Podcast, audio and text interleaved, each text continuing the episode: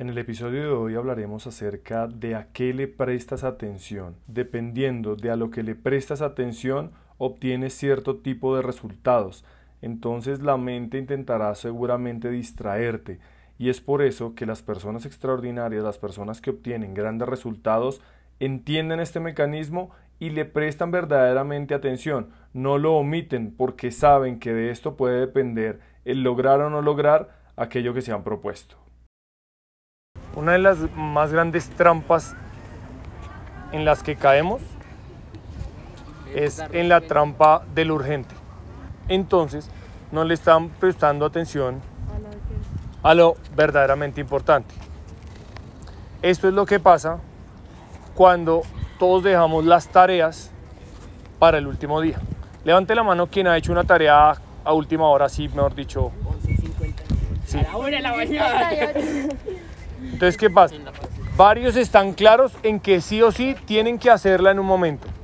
O sea, que ese no dejar de hacerla lo transforma en algo importante. Pero, como usted aplaza, porque no se ha dado cuenta que es algo importante, porque si no fuera importante entonces no podría dejar de hacerla. Como usted lo aplaza, entonces el tiempo se agota y entonces usted termina convirtiéndolo en algo urgente. Entonces el tema es que cuando solamente nos fijamos en lo que es urgente, eso nos lleva al corto plazo. Y el corto plazo es que usted hace la tarea. Bien, el profesor llega y le dice, chup, chulo, la hizo. Pero usted no le está prestando atención a lo urgente. Lo urgente es que detrás de eso usted tiene probablemente pereza. Usted probablemente tiene el hábito de aplazar usted probablemente tiene el hábito de dejar las cosas importantes a un lado. Usted probablemente no sabe organizar su tiempo. Usted probablemente está dedicando su tiempo a algo que no es tan importante como esta tarea, porque si lo fuera, usted en un punto podría decir, ah, yo no hago la tarea y la dejo ahí a un lado.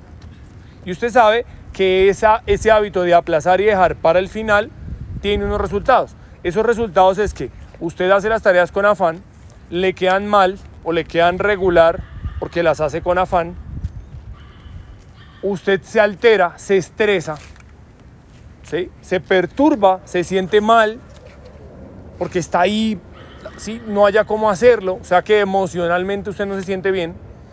Entonces, esto me lleva muchachos a lo que nos pasa acá en el deporte.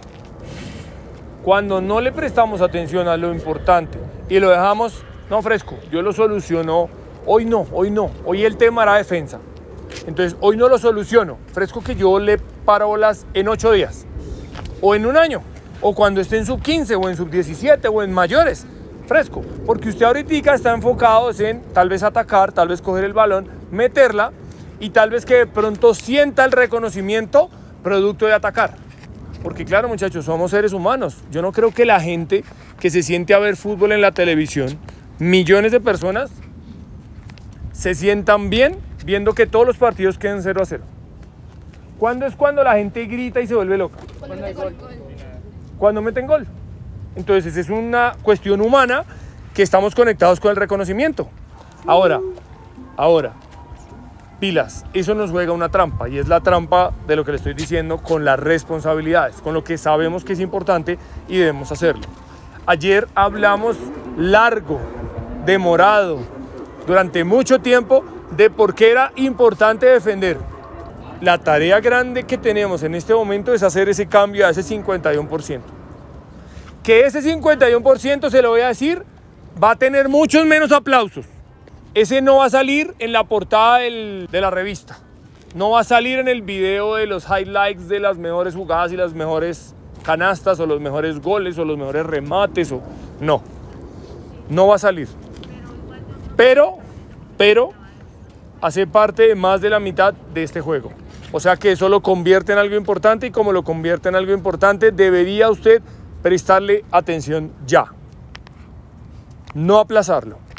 Si lo aplaza, si lo aplaza, le va a pasar exactamente lo mismo que lo que pasó con la tarea de la que estamos hablando. Cuando usted le quiera prestar atención, y se los digo porque me pasó a mí, Cuando usted le quiera prestar atención, va a decir, no, no tengo las herramientas. Mire, todos me desbordan, me meten canasta.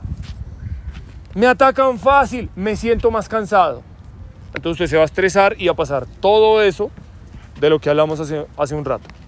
Y ya será demasiado tarde. Le tocará desde ese momento, como me pasó a mí, otra vez empezar a mirar, parar, prepararme, invertir más tiempo. Pero si usted ahora con la edad que tiene hace ese cambio ya y se va lo importante, que lo importante es lo que está detrás. Por ejemplo, lo que le pasó a Santi. Santi no es que no pueda defender, es que no quiere defender. Tiene pereza. Tiene pereza. O sea que lo que él tiene que solucionar no es la defensa. ¿Qué es lo que tiene que solucionar?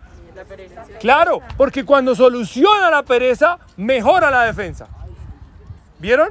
Si él simplemente se pone a pensar, no, es que yo tengo que defender y entonces la táctica de defender y la ayuda, rotaciones defensivas, cómo me muevo, cómo me agacho, pero sin solucionar la pereza, o sea, otra vez parándole bolas solamente al urgente, porque el urgente para él se pudo transformar que en el entrenamiento perdemos, entonces se le vuelve urgente, pero no soluciona lo verdaderamente importante.